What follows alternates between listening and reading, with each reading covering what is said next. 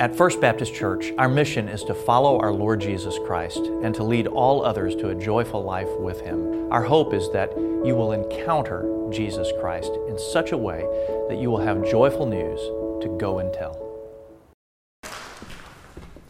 Turn with me now to our scripture reading for the hour. It is Galatians 2 17 through 21. It's on your listening sheet, and we're going to read this aloud together. So when you find that, stand with me and we'll read.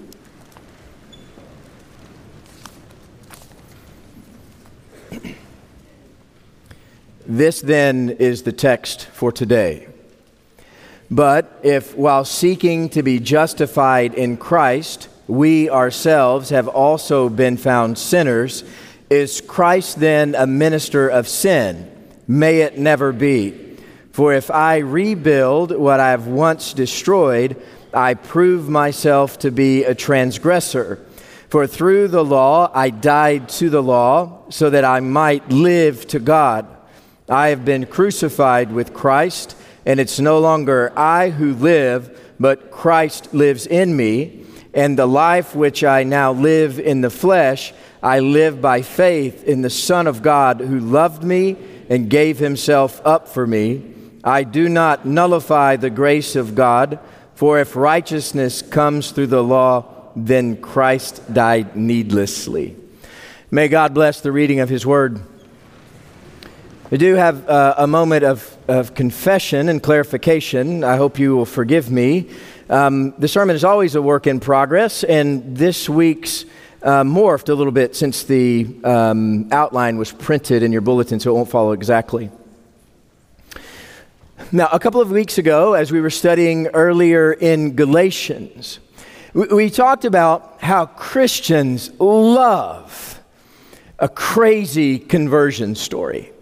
This, this is one of the things that we, we appreciate and we love about the Apostle Paul that he has this conversion story of conversion stories, the, the worst of the sinners, blinded by a light and life dramatically altered. And one of the difficulties of the Christian faith is, is often we think of that as, as sort of a pinnacle, like, like that is uh, an, an extra holy salvific experience to have such a thing as this. And what we talked about a couple of weeks ago is that's problematic for a number of reasons to think of conversion in that way. And today we're going to have a similar line of thinking about this Christian life. Because, in the same way, often when we think about Christian life and our Christian life, eh, we hold up dramatic examples, um, cinematic kinds of stories as a standard for this Christian life, when in reality, they are the exception. For instance, we hold people like Mother Teresa up as a gold standard of living, giving up life for the poor. Or in the same way, we consider somebody like Martin Luther nailing his 95 Theses to the door of the church at Wittenberg. Is this, this is the Christian life lived out to its fullest, shining examples of what it means to be Christian. And this, too, is problematic. And problematic for a number of reasons. Uh, one of which is this when, when we, we think about this Christian life as a cinematic experience, with these grand highs, then we begin to think that we have to do these kinds of theatrical things to be impactful.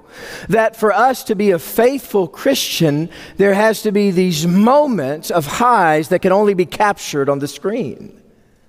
We start to believe that this Christian life is about going big, going all out for God doing things that nobody else could think of. You see, we, we start to believe that in this Christian life, if we haven't saved 3,000 people at a single time, that the life is something less. I've heard this a number of times since I've been here too. Or if, if we can't fill the Alamodome with Christians, then our Christian life must be something less. Or if, if we aren't changing the world, then our life must be less. Or if, if we're not standing up to evil regimes, as you might see in a great novel, then our Christian life must be left. That if I'm not a cinematic Christian, I'm a less of a Christian. We start to think that Christianity that matters is some sort of hero quest. And, and it looks like me versus the world. And for the kingdom of God, I'm going to take them all down and I'm going to fight this world and win this battle. It's often how we picture this Christian life, when in reality, Galatians says it's the exact opposite. As we work through this Christian life in Galatians, it is the death of the hero that matters. As you turn through the pages of the Gospels, our Savior is humiliated, dying a criminal's death. And so it is with us. This Christian life that matters matters in death. It, it's, it's the death of the individual, it, it's the death of the hero, and it is the death of the hero's dream.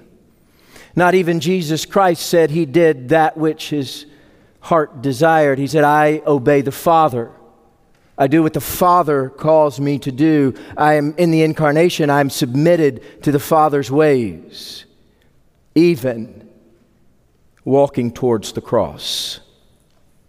See, Christianity and this life that we live is not about changing the world.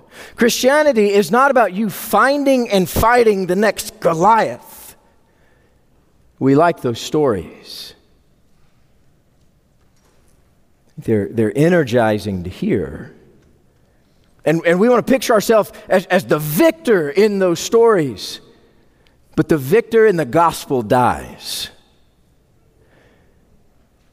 Christianity is not about you being a victor, it's about the death of you. It's about the death of self and, and the death of self to the law. You'll see that worked throughout Galatians where this is in contrast to the law. And, and I want to zoom out from that a little bit because we know that as the, the Jewish laws and principles, they were setting over new believers and constricting their life to being Jewish first before they became Christian. But, but even zooming out on that, the, the law represents human effort. And that this life our salvation and your righteousness is not attached to your human effort. It's not about how many laws you can keep, it's about the death of yourself.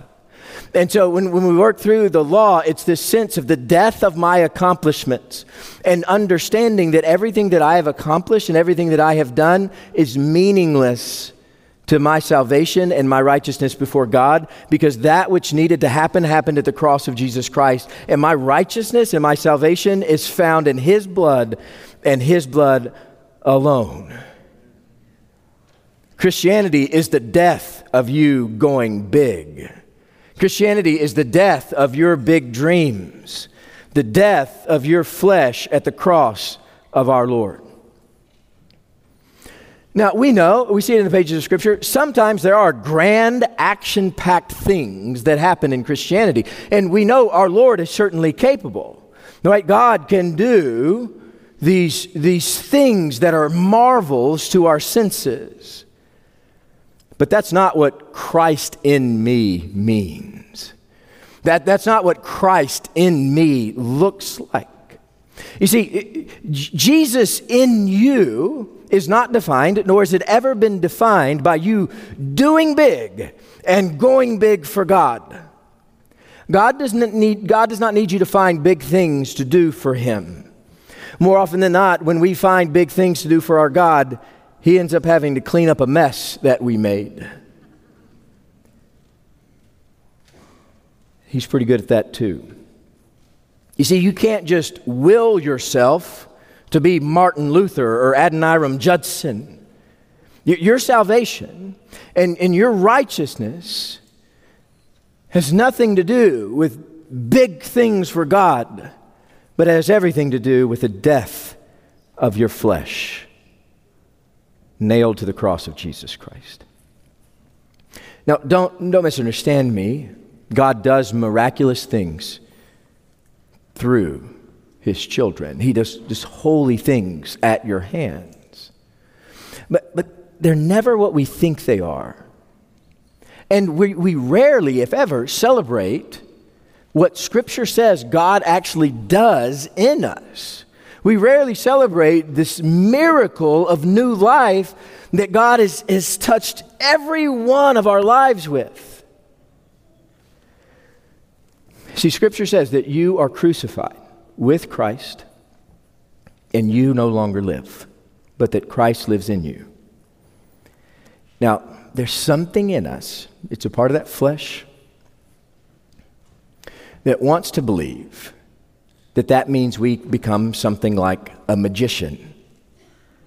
That there's this, this fantasy tucked away in the files of our memory that wants to believe that Christ living in me means then that I can do a parlor trick like multiply bread at a party, turn water into wine at a wedding, walk across the water in the Gulf.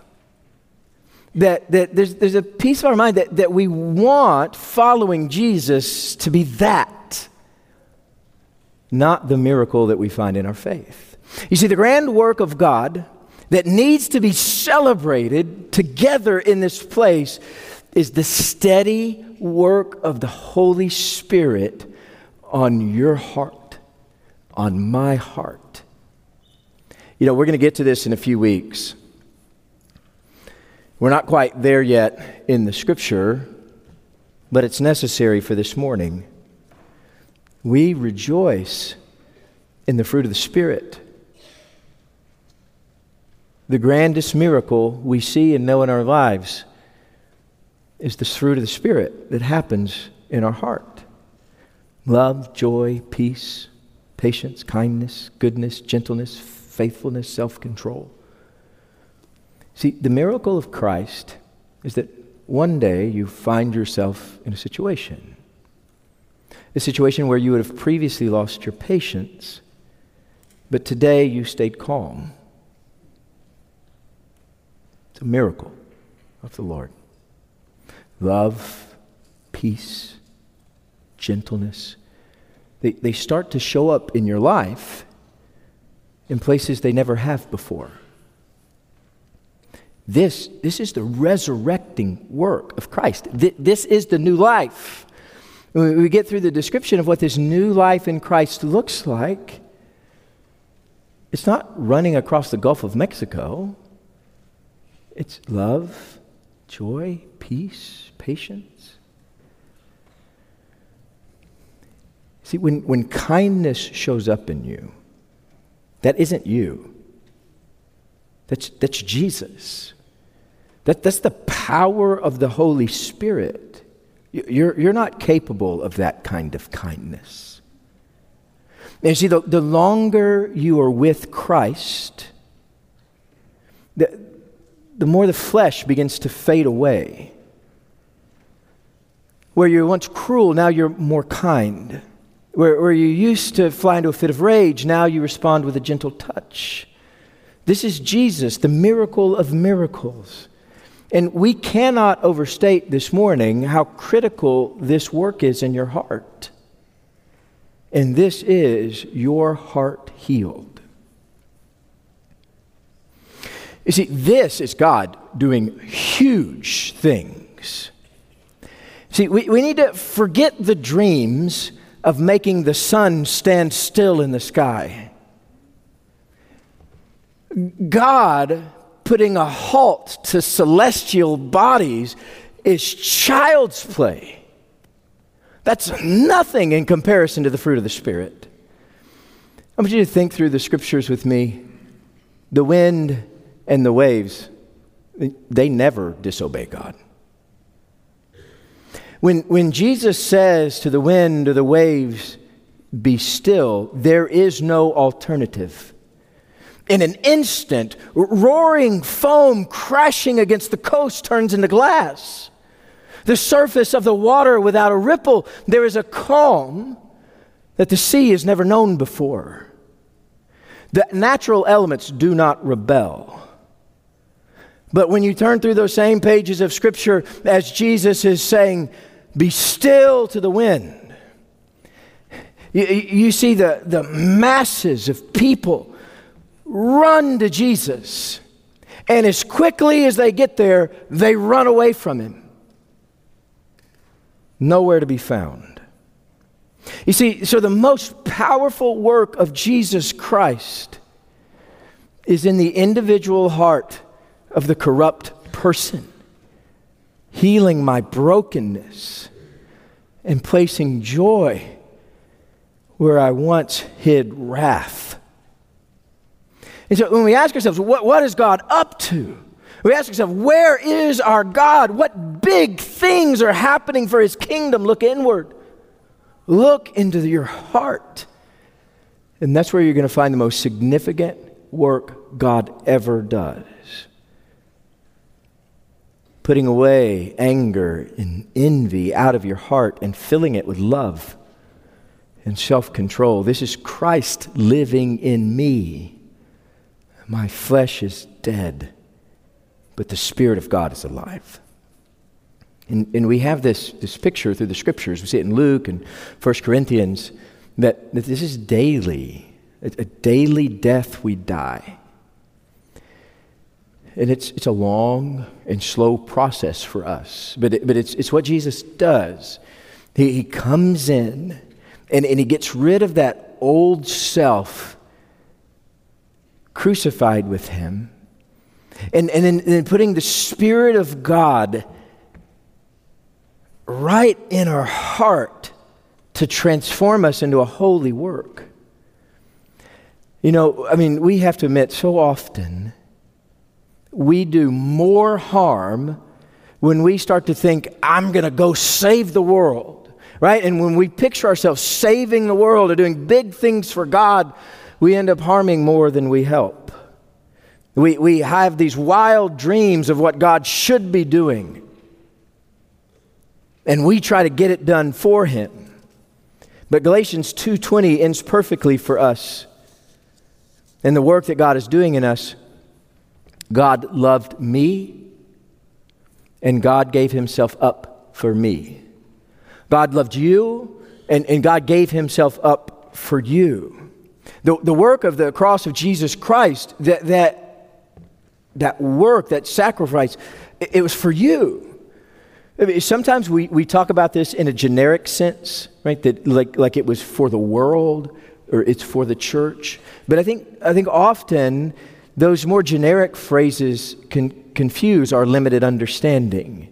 It's not just for them, right? It's not just for some generic group. The, the cross of Jesus Christ was for you, it, it was for me.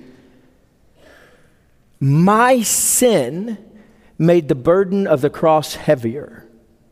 Your sin made the burden of the cross heavier, and in our hearts are the recipient of that salvific work. You see, Jesus died for you, and his most prolific work is, is ripping out your heart of stone and filling the void with the Holy Spirit. And the, the real evidence is love and joy and peace and patience and kindness and goodness and faithfulness and gentleness and self control. And, and it's, it's these things in the most dire of situations. You see, all of this in the fruit of the Spirit has nothing to do with your good days. Everybody can be kind on a good day the miracle of the Holy Spirit is when you're gentle on the worst of days. When you're treated with contempt, met with an enemy, and respond with patience. That is a grand miracle of God and should be celebrated as such.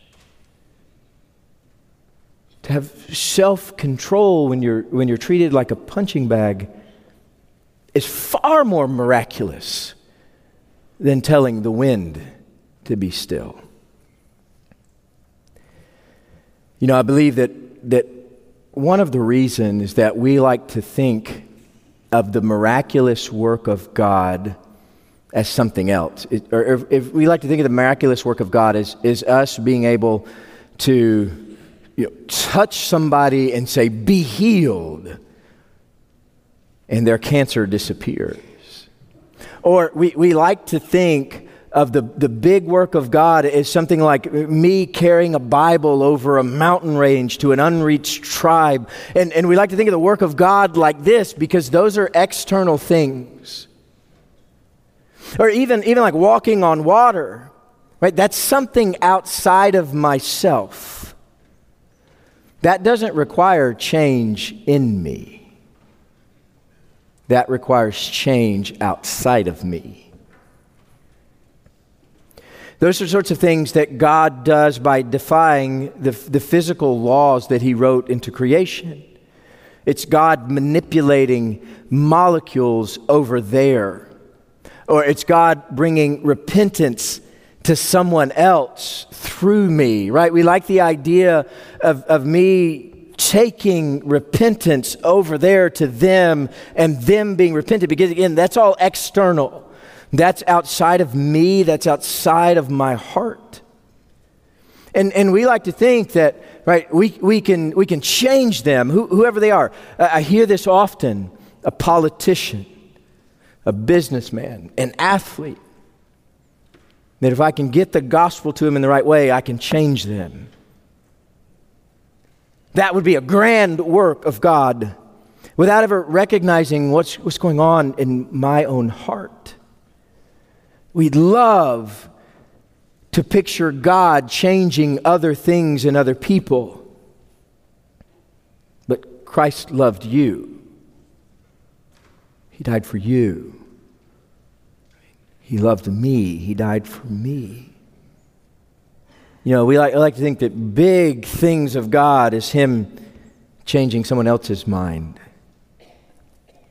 instead of my own. See, we, we love the thought of other people changing. And that's exactly why God's greatest gift, God's grandest miracle, is when He starts to make progress on my heart when he, when he starts to make progress on your heart. Because that's never what we want. We always want him working on them. So that when, when he, he starts to work on us, and, and we start to see more fruit of the, the Spirit in ourselves love and joy and peace and patience and kindness, goodness, faithfulness, gentleness, self control when, when we start to, to see these things in me, we should weep with joy. We should shout with, with praise. Because then, when God is working on your hardened heart, that is when the full power of God is on display. Let's pray together.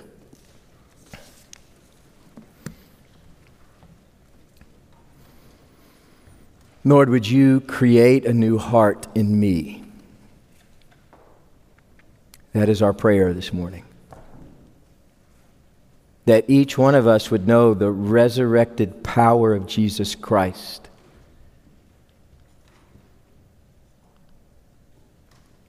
Lord, help us know personally this wonderful work of the Spirit. And Lord, we pray that we would celebrate it the wonderful work that it is.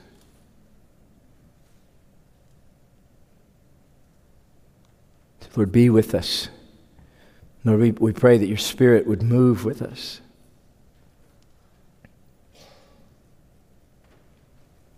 And do a transforming work in your people this morning. It's in the name of our Lord and risen Savior Jesus Christ we pray. Amen.